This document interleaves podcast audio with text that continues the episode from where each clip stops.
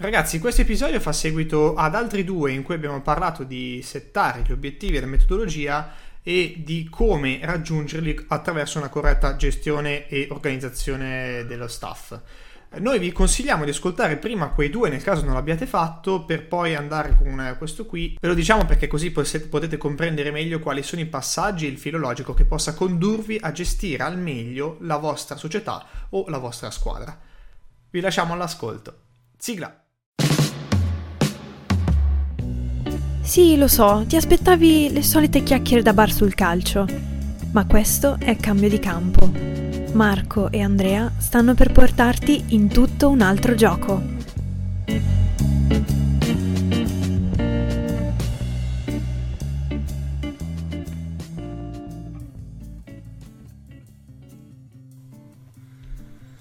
Buongiorno ragazzi, buongiorno da Marco, Andrea. Oggi episodio un po' come dire straordinario no? per le modalità, ma eh, come dire, non sarà sicuramente straordinario per i contenuti, nel senso che andremo avanti a parlare di quello che, di cui abbiamo parlato nei scorsi due episodi sulla gestione dello staff, perché avevamo parlato appunto di obiettivi, gruppo, squadra, metodologie condivise e eh, beh, ci è venuto in mente che in realtà negli episodi non abbiamo mai menzionato, almeno non troppo specificatamente, eh, il concetto della progettualità, della continuità del, del progetto stesso. Eh, progetto che invece secondo noi deve essere assolutamente interno e eh, ben centrato rispetto a quelli che sono appunto gli obiettivi, come abbiamo detto negli, negli scorsi episodi. Um, uno dei temi che ci è venuto in mente, no Marco, era quello del eh, de- del problema che c'è tante volte, sempre più spesso, nel, nei nostri settori giovanili, nei nostri settori calcistici in generale, che è quello del staff che sono dentro al, alla, alla, squadra, alla società, e invece staff che talvolta vengono interamente presi dall'esterno per raggiungere obiettivi localizzati durante, durante il tempo. No? Uh, e non ci troviamo mai d'accordo in realtà, eh, eh né io né Marco, perché non crediamo che il valore sia nel cercare di prendere persone e continuare a cambiarle perché l'obiettivo è quello di vincere, perché parliamoci chiaro, sostanzialmente è lì, è lì il punto, no? Se da una parte uh, quando si parla di prima squadra questa cosa un po' la capiamo di più, Uh, in realtà quando si parla di settore giovanile questa cosa dovrebbe essere veramente cioè, è abominevole da sentire ma ne abbiamo parlato sempre sempre più spesso di, di, questa cosa, di, questa cosa, qua, di quanto gli obiettivi in realtà dovrebbero essere settati in maniera tale da non dover competere per la vittoria. Eppure succede questo e il, nella maggior parte dei casi. E la conseguenza principale è quella che poi si va a cercare gruppi, staff, quindi allenatori, preparatori atletici, preparatori dei portieri, eh, piuttosto che anche solo insieme di eh, allenatori tecnico-tattici, tutte le, le discipline che, che sussistono nell'ambiente calcistico, eh, che possano condurre a quell'obiettivo che è la vittoria, perché poi dalla vittoria magari dipende lo, status economico della società, dipende il fatto che arrivano bambini o non arrivano bambini, dipende il fatto che si sa o meno di categoria, quindi il brand in un certo senso eh, acquisisce di valore, anche se è sbagliato concettualmente, ma, ma è così. E quindi il punto è cercare di capire che non si può pensare che lo staff sia uno staff che cambia ogni anno, perché non si può pensare di partire all'inizio stagione con i migliori obiettivi, progetto, mica progetto, e poi ogni anno cambia perché non perché lo staff si trova male o lo staff ha deciso che è meglio per la squadra e per la società separarsi, ma perché lo si manda via. Si manda via perché non ha raggiunto gli obiettivi in termini di risultato. Questo secondo noi è veramente al, è, è totalmente sbagliato, no?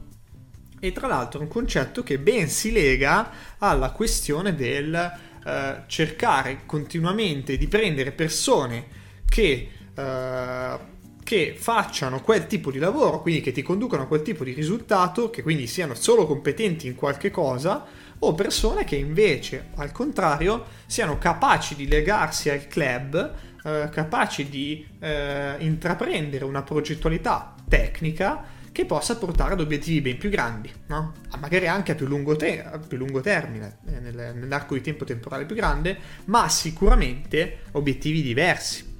Eh, tra l'altro, Marco, in questo senso ti chiedo, no? Uh, visto che sappiamo no, di questo dualismo tra il mondo del business in generale uh, e il mondo del calcio, tu come vedi questa, questa questione? Perché uh, noi tante volte cioè, parliamo di quale strategia adottare, no? Anche nella nostra azienda, no? Pensando un domani, perché oggi siamo in due, ci diciamo sempre qual è la strategia, qual è la miglior persona che dovremmo assumere, qual è la miglior componente del nostro staff in relazione a, agli obiettivi. Ecco, tu come, come eh, la ragioni questo tipo di, di strategia qui?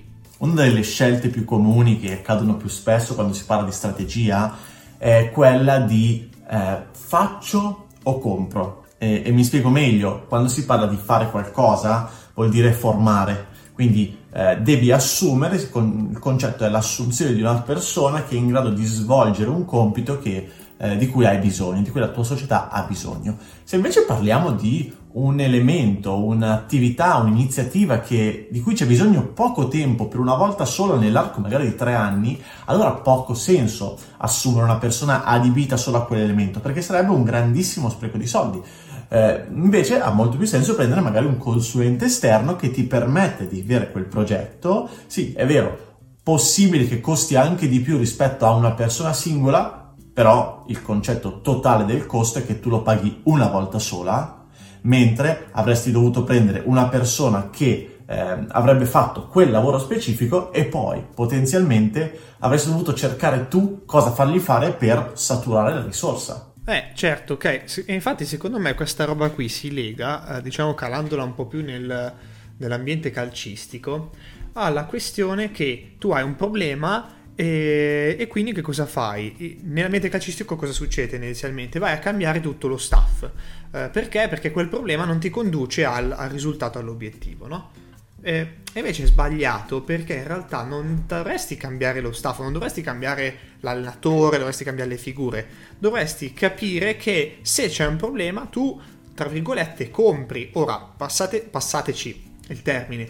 Eh, comprare per noi significa, nell'ambiente dilettantistico non vuol dire che, eh, come dire, prendi e investi un sacco di soldi sulla persona di altissimo livello, ma magari, magari, appunto come dicevi un po' tu Marco, eh, la, la, questione potrebbe essere cerco di assumere, eh, di, di cercare persone che posso, io ho capito che negli anni ci sono determinati problemi dovuti al fatto che ho settato questi tipi di obiettivi, bene, allora cerco di trovare quelle persone che possano eventualmente essere in grado di risolvermi questi problemi.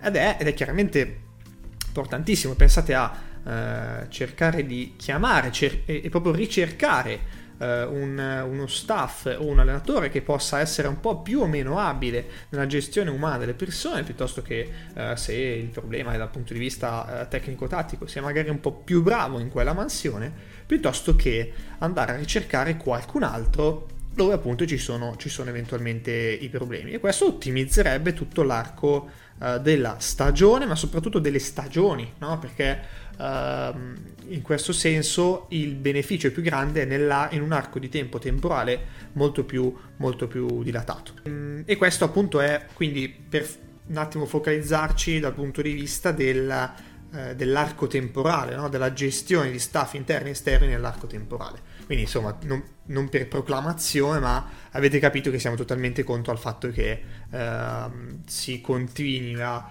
a gestire eh, e a cercare allenatori o membri de, de, del reparto tecnico, dei reparti tecnici, solo perché devi, devi raggiungere obiettivi localizzati. Secondo noi non ha senso, uh, ma perché? Perché alla fine se dobbiamo essere una società seria, dobbiamo essere una squadra uh, seria, eh, e che lavora in un determinato modo, per perseguire certi risultati non si può prescindere da, da fare questi tipi di ragionamenti. Anche perché, Marco, um, com- come ci dicevamo prima, in realtà, eh, uno dei punti è anche la misurabilità, no? Se tu, o meglio, se tu hai uh, impostato un percorso nell'arco del tempo che, uh, che ha certi obiettivi, uh, è anche molto probabile che tu possa individuare una serie di sotto-obiettivi, no? È un po' come l'allenatore che si approccia al gioco per principi in campo, facendo un, uh, un parallelismo, e definisce una, una, serie di sottoprincipi. Ecco, quei sottoprincipi sono quella sorta di obiet- micro obiettivi conseguenziali al fatto che tu hai definito un una strada, un obiettivo molto più grande. E tu che cosa, che cosa, succede se sei una società o, sei anche un team, una squadra? E ci tengo a dire società o squadra perché è vero che da una parte dovrebbe essere la società a dare, dire, l'obiettivo finale, ma è anche vero che poi tu hai dei altri micro obiettivi da dare alla tua di squadra, no? Che siano in linea con quella che è la mission e la vision della società, appunto. Ma nell'arco della stagione tu che cosa farai? Tu allenatore o tu dirigente andrai a definire una sorta di step, di target, di eh, milestone che dovrai perseguire e dovrai cercare di ottenere per far sì che tu renda misurabile l'andamento del tuo percorso. Ora è chiaro anche che uh, queste milestone non possono essere sempre milestone di tipo risultato, no? Vincere 3-0 può essere un obiettivo che dice ok, così. Ci sono anche delle milestone, degli obiettivi di, di, di prestazione che possono non essere totalmente misurabili, ma certo è che averli bene in mente uh, può farti capire come, come stai andando nel, nell'andamento del tuo, del tuo, percorso. Cioè, facciamo un esempio, uh, andare a definire che il tuo uh, cliente sia più o meno soddisfatto, non so, il genitore sia soddisfatto uh, e quindi che, tuoi, che, il tuo servizio verso il genitore sia ottimo, questo è una, una, tra virgolette, milestone di prestazione, no? Obiettivo di prestazione. Quindi se tu definisci questa cosa vuol dire che, non so, potresti cercare di, capi- di capire, andare a vedere tra i tuoi genitori chi eh, sono i genitori più contenti, come e perché sono più contenti, eh, piuttosto che poi vabbè, magari impostare tutto un sistema di ticketing, di, eh, di form, quindi di, di, sondaggi, tale per cui vai a eh, cercare in maniera un po' più oggettiva di misurare qual è il livello di, ehm, di soddisfazione di loro, ma ci sono un sacco di cose, ne abbiamo parlato, ma non è questo il tema dell'episodio. Quindi comunque il tema è se vai a progettare in un arco temporale lungo, vai anche a Uh, inibi- vai anche ad abilitare la possibilità di poter misurare l'andamento del tuo percorso. Eh, ecco Marco, eh, noi chiaramente abbiamo già magari tutto in mente e alcuni di, di, coloro che ci stanno ascoltando in questo momento già avranno pensato a eh, una definizione di, eh, come dire, valori, eh, mission e vision della, della, società o della propria squadra, no? Ed è secondo me tre elementi che non devono mai mancare proprio alla base di, di qualsiasi tipo di, di, sviluppo per impostare un'ottima crescita. E queste cose, ragazzi, ve le metteremo in un ebook uh, dopo, dopo, questo episodio, dopo il prossimo episodio che, in cui saremo con Filippo Giovagnoli, che è il director of coach di Metoval, che ci spiegherà come facendo, facendo, esattamente a livello pratico ehm, queste cose si possa poi lavorare bene. Eh, il punto è che avere questi tre elementi, quindi avere sostanzialmente quello che è metodologia e obiettivi condivisi, non per ripetere, ma perché si tratta di quello, eh, nel momento in cui vai a lavorare, quindi sei mh, tutti i giorni a contatto con le persone che fanno parte del tuo staff della tua squadra, eh, puoi evitare un sacco di quei problemi eh, che, possono, che, possono, nascere. No? Pensate a eh, quanto spesso si sente parlare, beh, oggi di gestione del cambiamento, ma anche per altri motivi, ma di eh, gestione del conflitto anche no? nella squadra, perché eh, nascono una serie di conflitti e tante volte sono eh, derivati dal fatto che non si ha appunto una, una buona, eh, dei, dei, valori ben settati, la mission ben settata. Eh, ma anche ci sono altri problemi, Marco, poi te li faccio spiegare a te, se sei più bravo, ehm, problemi derivati dal fatto che devi assumere e licenziare persone, dove assumere e licenziare persone nell'ambiente dilettantistico eh, vuol dire, eh, visto che non ci sono tutte le contrattuali, eh, per ora almeno, ehm, vuol dire prendere allenatori, mandare via allenatori durante la stagione o al termine delle stagioni, di una sola magari prima stagione in cui l'allenatore è, eh, o lo staff è lì. Ecco, ecco secondo me eh, il tema è eh, capire no? come, come, agire rispetto a questi quattro elementi, cambiamento, conflitto e eh, assunzioni, licenziamenti. No? Eh, Marco, non so tu cosa ne pensi.